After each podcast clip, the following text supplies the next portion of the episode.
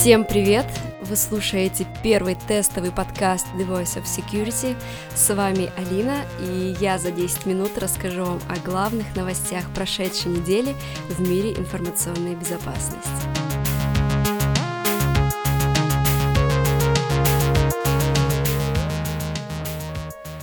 Начну я, пожалуй, с той новости, которая затрагивает большое количество людей. Пользователи Facebook для iOS обнаружили, что приложение незаметно активирует камеру на их устройствах, пока они листают ленту или просматривают фото в социальной сети. Первым на проблему случайно обратил внимание пользователь Джошуа Мэддекс. В своем Twitter он опубликовал видео, в котором продемонстрировал, что слежку можно обнаружить, работая с Facebook или iOS. Для этого нужно открыть на полный экран какое-либо фото или видео, и когда приложение вернется к нормальному состоянию после полноэкранного режима, оно слегка сдвинется вправо, и можно заметить, что на фоне по какой-то причине активно и работает камера iPhone. Многочисленные опыты пользователей помогли понять, что для возникновения ошибки пользователь должен разрешить приложению Facebook использовать камеру, а iPhone должен работать под управлением iOS 13.2.2. Поэтому пользователям настоятельно рекомендуется временно запретить Facebook использование камеры и микрофона устройства. Тем временем пользователи Android не сумели обнаружить ничего похожего на своих устройствах.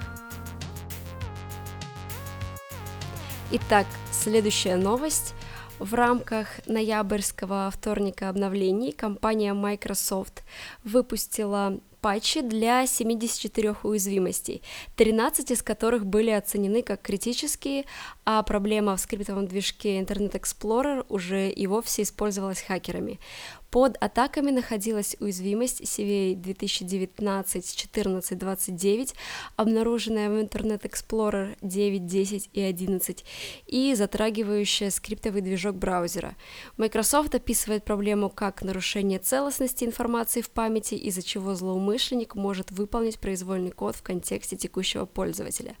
Для осуществления атаки достаточно заманить жертву на вредоносный сайт или вынудить ее открыть вредоносный документ Office. Также были исправлены следующие уязвимости. 4 уязвимости в Hyper-V, позволяющие запустить произвольный код на сервере, RCE-уязвимость в Exchange, 3 бага, допускающие исполнение произвольного кода в скриптовом движке Edge и аналогичная проблема в VBScript. Наиболее серьезными проблемами в Office стали RCE-уязвимость и баг, позволяющий обойти защитные механизмы Excel. Также в рамках ноябрьского вторника обновлений инженеры Intel выпустили обновление микрокодов, исправляющие проблему ZombieLoad 2.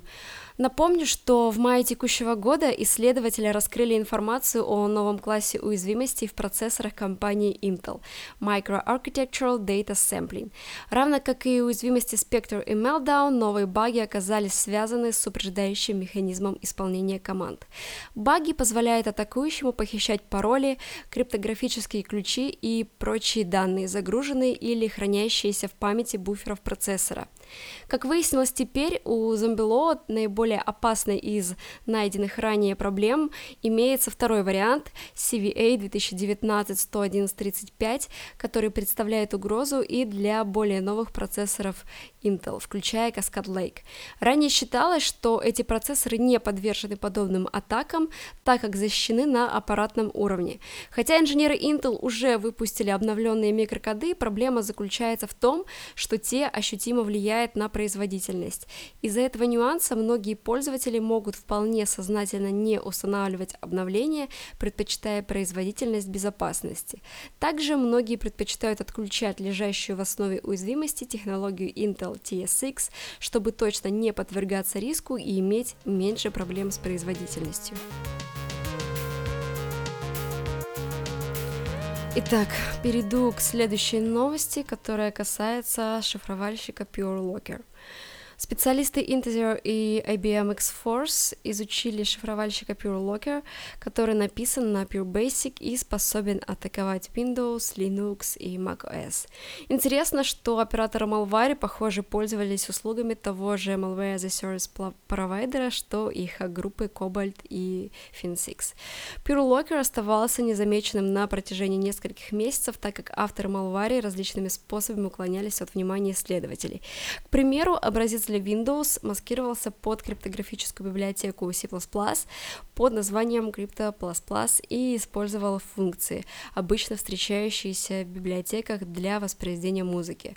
В итоге малварь оставалась незамеченной антивирусными решениями на VirusTotal в течение нескольких недель. Кроме того, PureLocker не проявляет вредоносное и подозрительное поведение, если работает в песочнице или отладочном окружении. Если говорить о шифровании файлов, здесь PureLocker мало отличается от других вымогателей, хотя и стремится заразить не максимальное количество жертв, а используется для скрытных направленных атак. Он меняет расширение файлов на .cr1 и использует алгоритмы AES и RSA. Вредонос не блокирует все файлы в скомпрометированной системе, избегая исполняемых файлов. PureLocker использует в работе бэкдор MoreX, который продается в Даркнете. О жертвах и требуемых суммах выкупа в настоящий момент ничего не известно, но есть все основания полагать, что в ближайшее время специалисты по кибербезопасности смогут гораздо ближе познакомиться с PureLocker.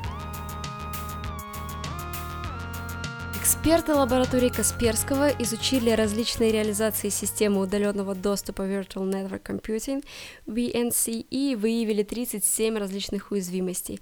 Более того, исследователи отмечают, что многие из обнаруженных проблем оказались слишком простыми, и время жизни каждой из них было очень долгим. Эксплуатация некоторых из обнаруженных уязвимостей приводит к удаленному исполнению произвольного кода. Система VNC предназначена для предоставления одному устройству удаленного доступа к экрану другого. При этом спецификация протокола не ограничивает выбор операционных систем и позволяет кроссплатформенной реализации. Существуют реализации как для распространенных операционных систем Linux, Windows, Android, так и для экзотических. Согласно данным с Shodan, количество VNC-серверов, доступных из глобальной сети, составляет более 600 тысяч. С учетом устройств, доступных только внутри локальной сети, можно с уверенностью сказать, что общее количество используемых VNC-серверов многократно, возможно, на порядке больше. Детальную информацию о найденных в ходе анализа уязвимостях можно найти в отчете. Ссылку я прикреплю в описании к подкасту. Следующая новость будет особенно актуальна для пользователей Android-устройств. Эксперты Checkpoint обнаружили, что проблемы в Qualcomm Secure Execution Environment угрожают десяткам миллионов Android-устройств. Уязвимости позволяют атакующим похищать критические данные, хранящиеся в защищенных частях устройства. Qualcomm Secure Execution Environment представляет собой имплементацию безопасной среды Trusted Execution Environment, основанной на технологии ARM TrustZone. По сути, это аппаратно-изолированная область процессора, которая защищает важные данные и имеет безопасную среду выполнения доверенных приложений, которые изолированы друг от друга. Так, именно в Qualcomm Secure Execution Environment, как правило, содержатся приватные ключи шифрования, пароли, данные банковских карт и так далее. В рамках 4-месячного исследовательского проекта специалисты использовали специализированный инструмент для фазинга для проверки доверенного кода на устройствах Samsung, LG и Motorola. Исследователи выявили в общей сложности 4 уязвимости в доверенном коде, реализованном Samsung, и по одной в кодах Motorola и LG. Проблемы в компоненте Trusted Execution Environment делают устройства уязвимыми к широкому спектру угроз, включая утечку защищенных данных, взлом устройства, разблокировку загрузчика и прочее. Специалисты уведомили компании об обнаруженных уязвимостях, и Samsung, Qualcomm и LG уже выпустили исправления, устраняющие данные проблемы. И перейдем к последней новости. 12-13 ноября прошла конференция по информационной безопасности Zero Nights в Питере, и пользователь, который направлялся как раз с этой конференции из Питера в Москву под ником Keklik1337, опубликовал статью на Хабр-Хабр, как он взломал Wi-Fi сеть Сапсана и получил доступ к базе MySQL, где хранились данные всех пассажиров текущего и прошлых рейсов. Он отметил, что авторизация Wi-Fi происходит по цифрам паспорта, а также номеру места с вагоном. Значит, Сапсан у себя локально хранит данные о всех пассажирах, кто на каком месте. Как отмечает автор этой статьи, взломать сеть Сапсана ему удалось за 20 минут. На этом все. Ссылки к новостям вы найдете в описании к подкасту. Все ваши пожелания и предложения, а также, если я пропустила какую-то важную новость, просьба отправить мне в Телеграм. Спасибо большое за внимание. Безопасной вам недели.